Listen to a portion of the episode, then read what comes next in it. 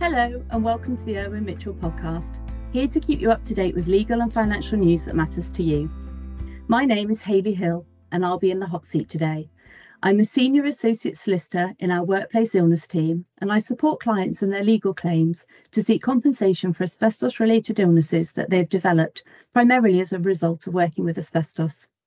Today, we're joined by Sue Ryder to talk about bereavement, grief, and the support that's available to help. I'm delighted to welcome Bianca Neumann, who's Head of Bereavement for Sue Ryder. Bianca is a healthcare professional and experienced psychologist and hypnotherapist with a demonstrated history of working in the hospice, hospital, and healthcare industry. Hello, thank you for having me. We're also joined by our client Andrew Plant, who sadly lost his dad to mesothelioma. Thank you for joining us today, Andrew. Hi there, pleasure to be here. Also with us today is Jacquie Bates, who works at Irwin Mitchell as a client support manager. Jacquie is a qualified social worker. Her role is to provide practical and emotional support to our clients as and when they need it during their legal claim. And she also supports families through the early stages of bereavement as a result of mesothelioma or other occupational disease. Hi, Hayley. It's great to be here. Thank you. Thanks, Jacquie. Bianca, if I may come to you first, could you please talk us through what might be recognised as signs of grief? Thank you. That's quite an interesting question because I think traditionally we think of grief uh, as quite a, an, an openly uh, visible way of engaging with feelings and thoughts. So we would think of someone looking upset, maybe crying, you know, with with their posture, their head um, looking downwards, maybe. But actually, grief is much more than that, and it's much more complex than that. If you look around yourself, wherever you are, maybe you're on a bus somewhere, that chances are that there's lots of people on this bus grieving right now. Um, but you wouldn't normally be able to tell because people have to integrate grief into their day to day life. So they don't always look as though they're grieving because a lot of that process happens inside. Uh, of course, the person who is grieving will experience lots of different ways of experiencing that grief from the emotional, um, the physical, uh, it would be around their thoughts and maybe it shows some behaviors. So that might be a, a way that we can recognize someone grieving. For example, someone who um, is normally quite bubbly at work um, might be less so, might be more inward and more quiet than usual. Um, maybe someone who's normally quite relaxed about a lot of things suddenly comes across very stressed and, and maybe very short tempered. Some people might become really withdrawn, so they are less sociable than usual. So it's really um, acknowledging and noticing those differences in the people as we know them that shows that they're grieving. Um, some people don't show any signs of grief at all. And some people show signs of grief that might be um, less common or less commonly acknowledged in society, such as a sense of relief that someone has died, or maybe just being able to move on, maybe starting um, dating again when someone has died, because maybe they have been grieving in an anticipatory way before that person's actually died. So grief is very individual, and the way that it comes out and is observable is equally as uh, individual. Thank you. Jacquie, if I can bring you in, we often talk about grief as a result of bereavement, but would it be right to suggest that grief isn't really only experienced as a result of bereavement, but people can suffer it following other forms of loss? Yes, absolutely, Hayley. Um, we do usually associate grief with the death of a loved one, um, which is the cause for the most intense types of grief. But of course, any loss can cause grief. Um, so, for example, divorce or a relationship breakup the loss of a job, you may become redundant, loss of financial security, a miscarriage, retirement, you can lose your sense of purpose and your sense of self worth. The death of a pet. For some people, their pets are their closest companion, and, it, and it's a tragedy for them. You can lose friendships. You can lose safety, your feelings of safety after experiencing a trauma. So, for example, if you're assaulted or there's domestic abuse, and of course, the loss of your health. So I work mainly with clients who have a life limiting illness, and the diagnosis is usually really unexpected and overwhelming for them. And they have to face their own mortality. And I think as health declines, people become more reliant on others so they can feel like they're losing their independence. And they can be grieving the loss of their future and what they expected to happen, what they plan to happen. Perhaps they have a partner So, you know, they may have planned to do a round the world trip. They expected to see their grandchildren grow up. Or to be honest, you know, I have got a couple of clients who have young children themselves and they're not going to see their children grow up. So, you know, loss is about all sorts of things, isn't it? It's it's not just about bereavement. Thanks, Jacquie. Before I come to Andrew, Bianca, you mentioned anticipatory grief. Could you just explain a little bit more what that is and, and what it might look like for people? Yeah, sure. So when um, someone who's close to us is diagnosed with a life-limiting disease or changes because of a disease, we often have very strong reactions to that because of the relationship that we have with that person also being affected.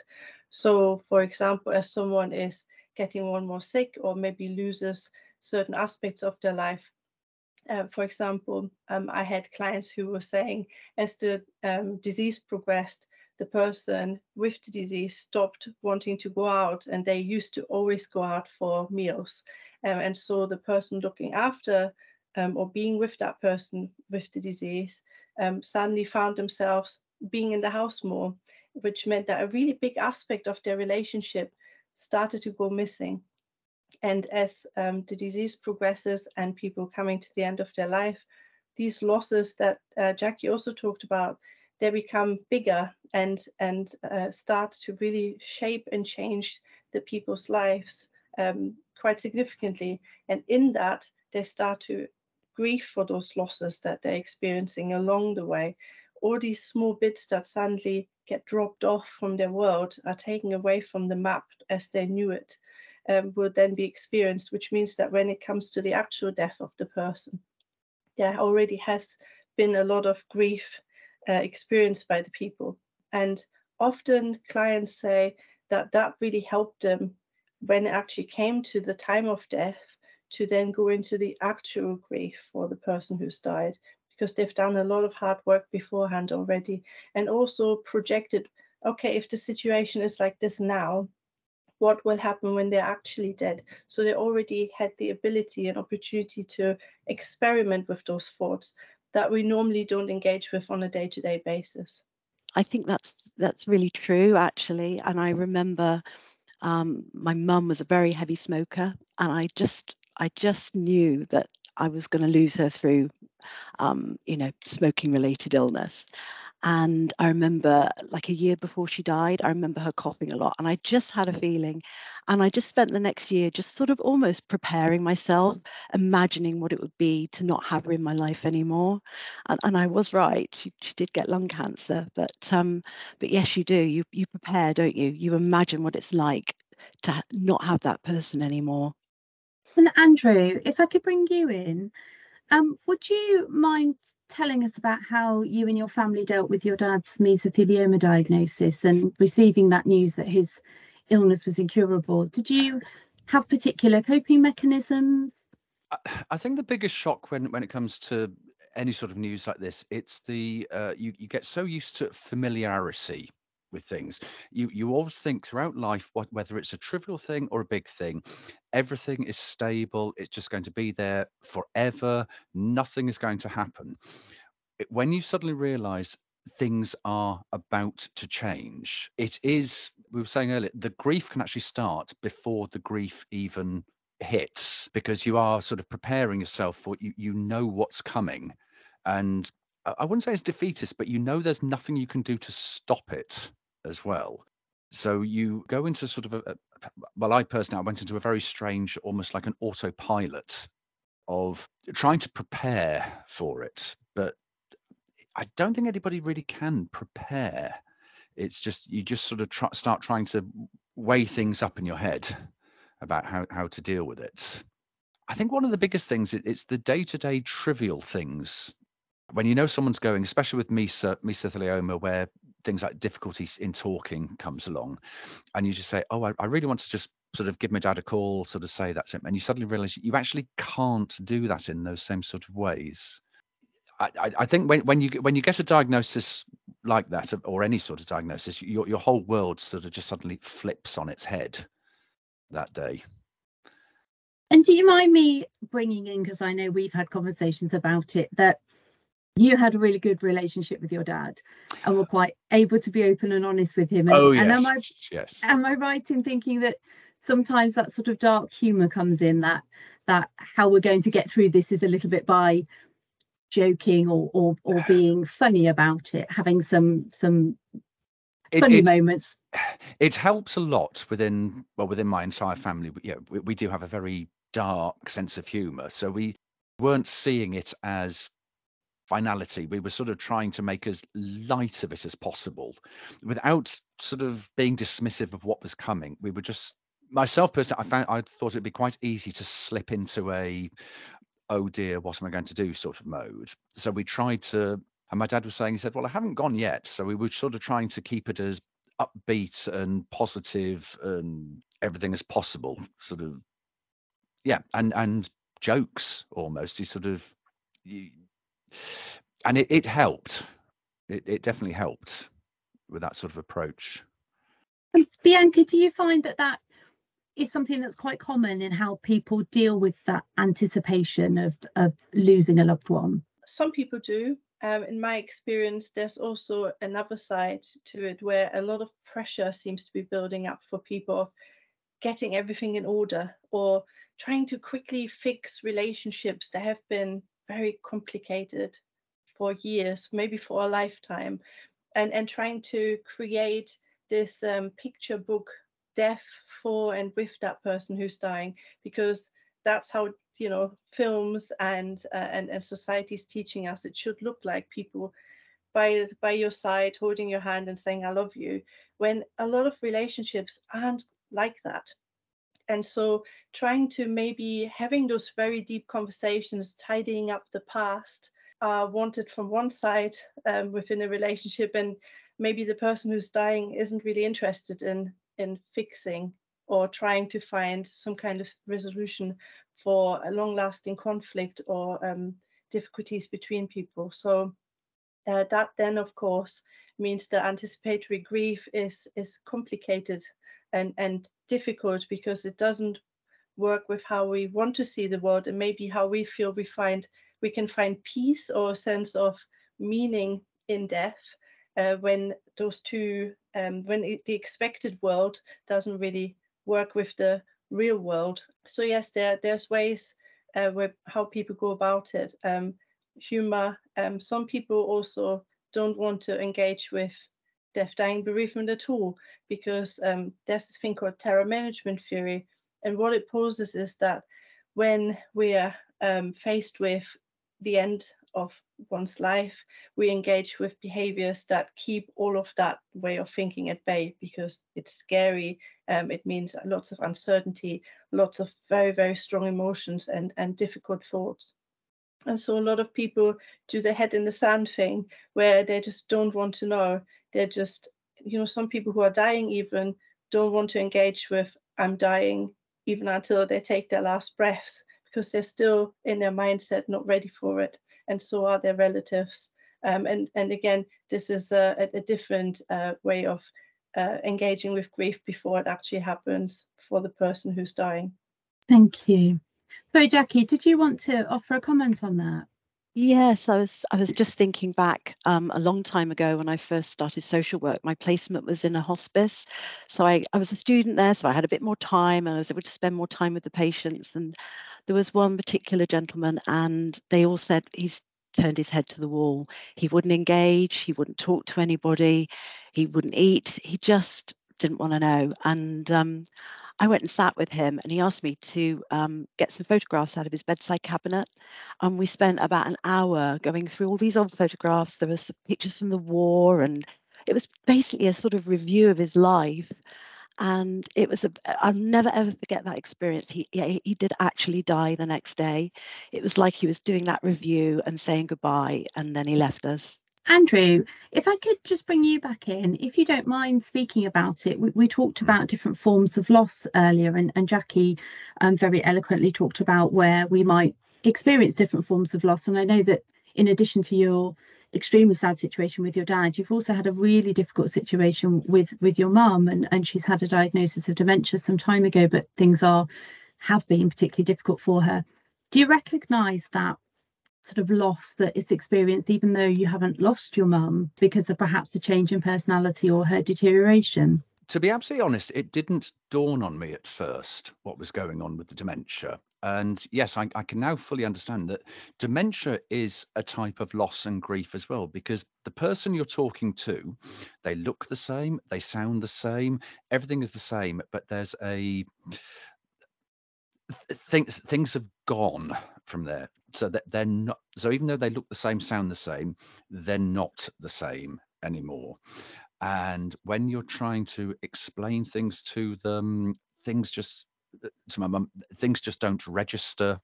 And you it, it, it's i wouldn't say they become a shell but they become um I, I don't know how you describe it. It's you're, you're trying to reformulate a life for them that has has gone to try and make things make sense. So sort of explaining where dad has gone and that sort of thing but then you've, you've also got to start explaining who dad was. So you suddenly realize there are all these great big holes. So yes that, that there is a loss there. And even going to see her and sort of have to rem- I have to remind her who I am. But it didn't dawn on me at first that it was a loss so I, I used to work um, a lot with dementia clients and their families, and um, often people would describe it as a living death. The person that they knew and loved, they were still there. They looked like them, but they weren't them anymore. Their personality completely changed. Someone that you know was once very mild mannered and gentle and kind suddenly became quite aggressive and bad tempered and i think it's it's it's a, a very distressing situation um, you know especially you know there've been circumstances where um, i said a husband and wife the husband's got dementia and he started to become really aggressive towards his wife. Um, so it's it's it's very very sad. Thanks jacquie. Um, bianca if i can come to you ways that we can look to support people who are grieving, who who will be going through many, many different forms of grief.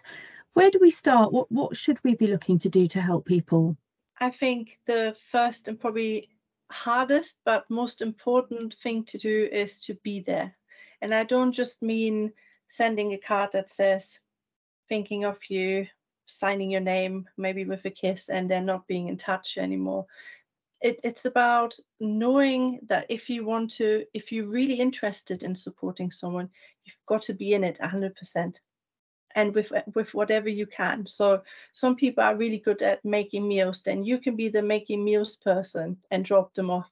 If you if you have a car and you can take kids to school to take the burden of the school run, for example, chuck that in, offer that. You know, make make some real practical suggestion of things that you can do.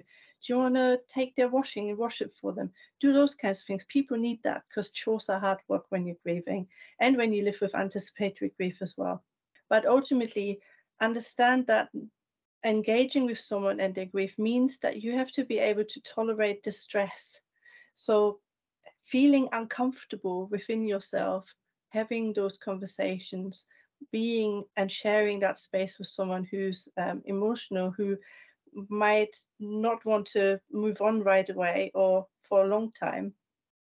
These are things that you have to hold in there. And I often say to people, it's a bit like um, holding a, a, screaming baby, a baby that is non-verbal. So um, you need to hold on to them for as long as it takes as they're screaming, and you need to somehow try and find that inner calm to deal with with that noise that you can't do anything about trying to guess what they might need trying to offer different ways of support um, without uh, intellectualizing. So just like with a baby you wouldn't be able to say oh i think why you're crying is because you're experiencing something called tiredness. Uh, let me talk you through a few steps to help with tiredness. You just have to hold them and just and just be present for them and with them and until their distress reduces.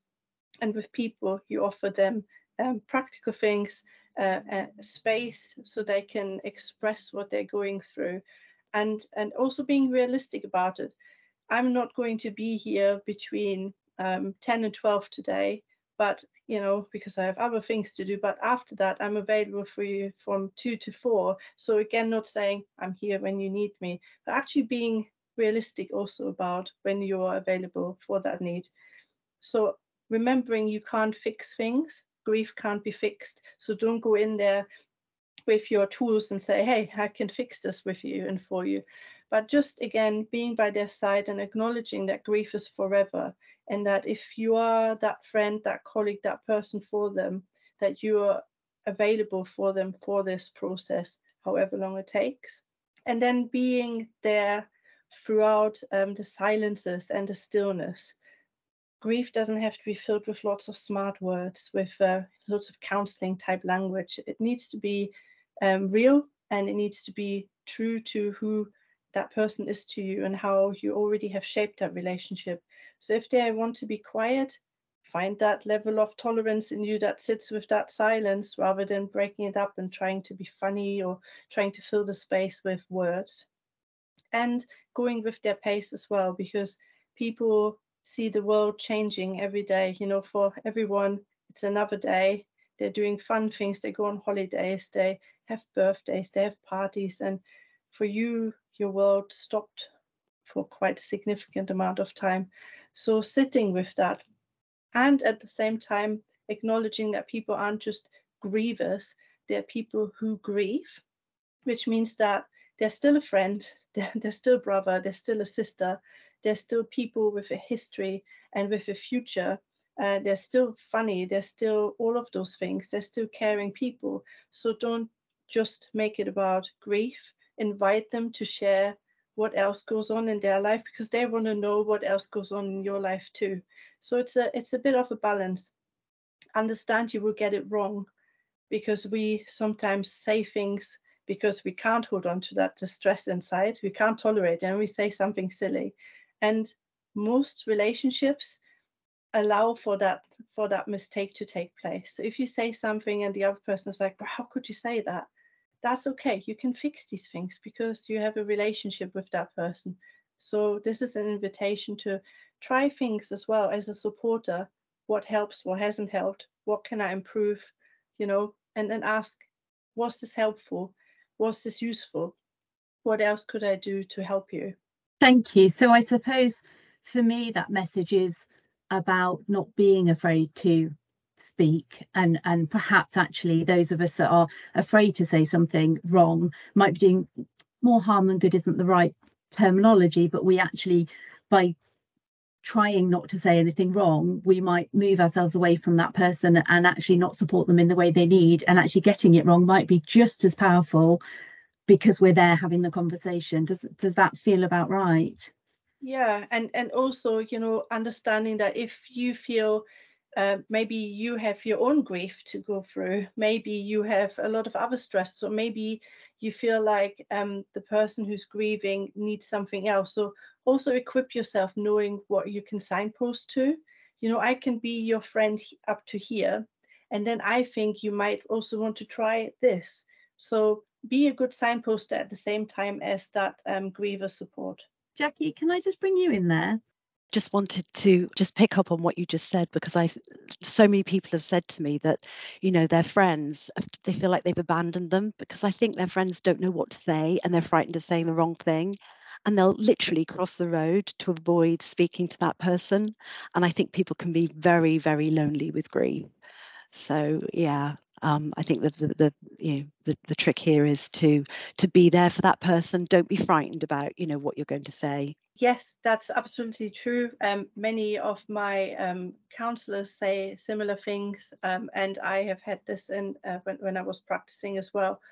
And I think we also need to um, encourage the grieving person to be active in seeking support and seeking conversations because the griever might think, the grieving person might think, okay, the person has crossed the road because they don't want to talk to me about my grief but your body language is basically saying don't talk to me. I don't want to be talked to right now.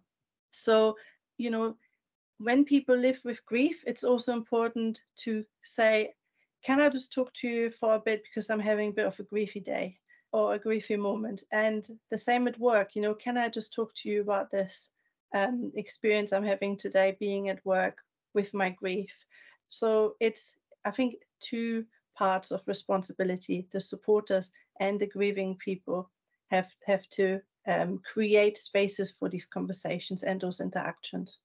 And Andrew, have you you found that in losing your dad, you, you've have siblings, I'm sure you have friends and family to assist, but have you found that there's people who perhaps a bit afraid to to talk to you in case they upset you? I, I think it's always that awkward moment when people say because I, I agree with what Bianca said. People and Jacquie said people don't know what to say to you sometimes. So you can put on the bravest face yourself about dealing with it, but you can still feel there's that awkwardness. So I I tended to break the ice the other way about saying, let's, let's just go to the pub just for a drink and that, that sort of thing. So to try and put them at ease more. So I'm not sort of trying to offload a burden onto the person but just say look I'm I'm still here I'm still Andrew I'm still yes this has happened but it doesn't ultimately change who I am about things so I think that it's it, it's the turning it on its head is to put the other person in a slightly more comfortable position so they don't feel obligated to be i wouldn't say a shoulder to cry on because you still need that a bit but you're not you're not hankering for that um and something else i was thinking of as well i think it's, it's very easy to try to be the hero with grief as well, trying to take everything on board. And I found it so important to try and see different strengths in different people of areas, fields that people can deal with and help with, rather than just trying to do it all at once, because th- that's when you become overloaded and can become I wouldn't say a burden on other people, but you you if you've got to keep in control of yourself to be able to have the support of the other people. That's so, absolutely right, isn't it? You, you can't end up needing more support than people can give because you you need to look after yourself as well. And and, and Jacquie, I think that's something that yeah. you very much advocate for in in in that self-care element, isn't it? So I've I've been a um, a client support manager for over a year now. Um, I've been a qualified social worker for about 26 years, and um, and it's really great. I can bring all that experience to this role. Um, it's a job that I I absolutely love and I find really rewarding. I work with clients who have asbestos related conditions. Many of them have mesothelioma, which is obviously a life limiting illness. Um, often the diagnosis is unexpected and overwhelming, and they're worried about how they're going to cope as the disease progresses. So while our lawyers, like yourself, Hayley, um, investigates and manages the case, I'm often asked to get involved to provide the emotional, the psychological, and, and very practical support. So just just for an example, because it's probably the easiest way to describe what I do, um, I went to see a, a, um, a gentleman with um, mesothelioma and he felt he'd been forgotten about. Um, he hadn't seen his consultant for quite some time. He wasn't in touch with anybody.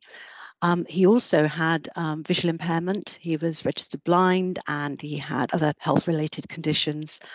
Um, so I arranged for him to have a sensory loss low vision assessment. Um, he was also taken out to do a road safety check so that it gave him more confidence to leave his house. Um, I got an OT assessment done for rails, bathing aids, that sort of thing. Um, I contacted the Meso UK nurse who put him in touch with his local lung nurses and uh, with a view to um, getting him along to attend coffee mornings and mix with other people that that had mesothelioma. And he also got a face-to-face appointment with his consultant sent to him. And he he phoned me up and said i actually feel wanted again. I actually feel like someone cares. And i think you know it can be very lonely if you're someone on your own without anyone there supporting you. I think also i just wanted to add that um, people hate being told to, that they need to move on or that they will move on and i sort of i learned that actually life and death and moments can't just be left behind. I think the person is still present and that you have to move forward with that person rather than moving on. And for me, I found that quite a comfort, really. You know, I, st- I still miss my mum. I still got a bit of a mum shaped hole in me.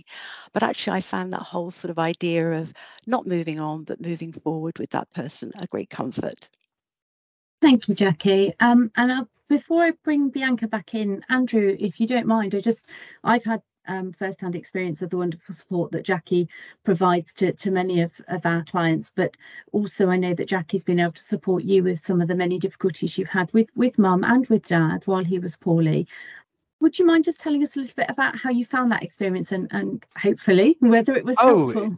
yes, it, it, it it was amazing. I mean, it just I think that one of the biggest problems, especially when the actual death arrives, is the first thing is you just don't know what to do. It happens, and you're, you're just suddenly left floundering, sort of as to okay, so what happens now? And in the nicest possible way, all the people in the hospital they are they're lovely, they're but they're used to it. They do see it all the time, and if it if the hospital is busy, you you just become a little bit like a the next one in the queue almost and so you're you tend to miss that one-on-one support of okay well what do i do next? Where do we go from here? What what happens?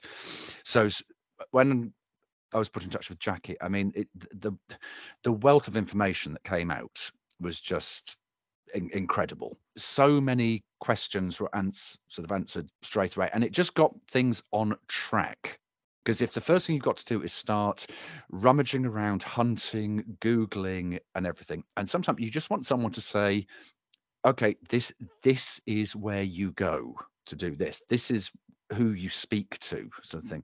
And that is something that I, I I've been through um passing of loved one a couple of times and each time it's that it's that just initial yeah what happens now where where do i go Bianca, if I can bring you in um, to talk to us a little bit more. Sue Ryder are, such an important charity. Could you tell us a bit more about the charity and the support that you provide um, both in hospices and online to patients and families, please? We have uh, in Sue Ryder hospices, uh, which might be in your local community. Um, and uh, so they provide end of life and palliative care for um, patients and their families. Part of that is, of course, um, trying to provide people with um, the knowledge and skills to manage their disease as it progresses, and um, also equipping the family members to deal with that emotional fallout of, of seeing and, and having someone dying that um, they feel close to. And of course, um, also then explaining to them what happens next is you know something that andrew was referring to being that first signpost of okay no one has given us a manual on how to do this. Um, it wasn't covered at school. It's not something we learn when we sign up to get a bank account. So how do we what what should i do? What what do people do um, and uh, yeah being that first port of call as well for um, those life experiences that we don't get to learn about uh, which then helps making people those first few steps into either an end of life situation and and being somewhat ready and a little bit more prepared to um, witness and and be present uh, for all of those sights and sounds and sense and those visceral um, experiences people have when someone is dying um, also preparing the patient for that and being able to support their quality of life going into into palliative care and beyond. And then, uh, of course, uh, our online um, support is anything from um, a personalized uh, grief text support that people can get for up to a year, which is really helpful because it empowers you to make those first few steps by yourself. Um, one of the things we always forget in in death dying bereavement is that we had many losses in our lives all of us right? And each of those losses and life challenges equipped us to deal with certain aspects of death, dying, bereavement moving forward. So that bit of equipping has already happened. And I think a lot of services that we provide are there to enhance that resilience, that those existing skills in people. Um, we have a, a, an online counseling service, for example, that people can have up to six sessions for. We have an online community where people get peer-to-peer support because often people say, what happens at night at three in the morning when I just stare at the ceiling and hope that the alarm clock will go off and there's no one I dare to ring or message. Uh, and in that online community, someone is always awake. There are 30,000 people, you know, often hanging around around about that same time um, wanting someone to talk to or wanting to see that someone is experiencing a similar thing to them. We have a, a self-help guide as well because some people uh, we, we know that most people don't really need that more formal support but they need to be put you know back on track. Like andrew was kind of saying the putting things into into a way that makes more sense now. Now i know what to do and uh, a self-help guide um, does exactly that helping people um, making those first uh, important decisions around what they might need understanding their bereavement more um, because education and literacy about what's going on, that knowledge gives people a sense of control back that they feel they have lost in their grief journey. So just to name a few, we also have lots of great information pages that just do that normalizing that uh, no one normally gets uh, through life unless they get to a, um, a bereavement situation. Thank you. That sounds like some amazing resources. And as you say, I think the online community, especially um, personal experiences, that, that sounds very real. The, the 3 a.m. wondering if you're the only person who's feeling like you're in that situation. So I think that's an incredible opportunity for people who might want to be able to reach out to someone. It's, it's an incredible support. Thank you. So just to put my perspective on it a little bit, I, I act for people who have lost loved ones to mesothelioma and act for people who have mesothelioma. And so we have to be very careful to look after ourselves a little bit as well, that, that you know, we can grieve the loss of our clients. We can really become caught up in the grief of our our clients and what they're experiencing when they lose loved ones. And I think these resources are so important, not only for those who are suffering the grief directly, but perhaps that ancillary grief that comes from from you know um, I call it looking after. I always think acting is a bit formal, so I look after my clients one of the things that we look to try and do as part of our claims that we're bringing in for our clients is to um, help the families to recover costs incurred by hospices in looking after our clients where they've been supported by the hospices.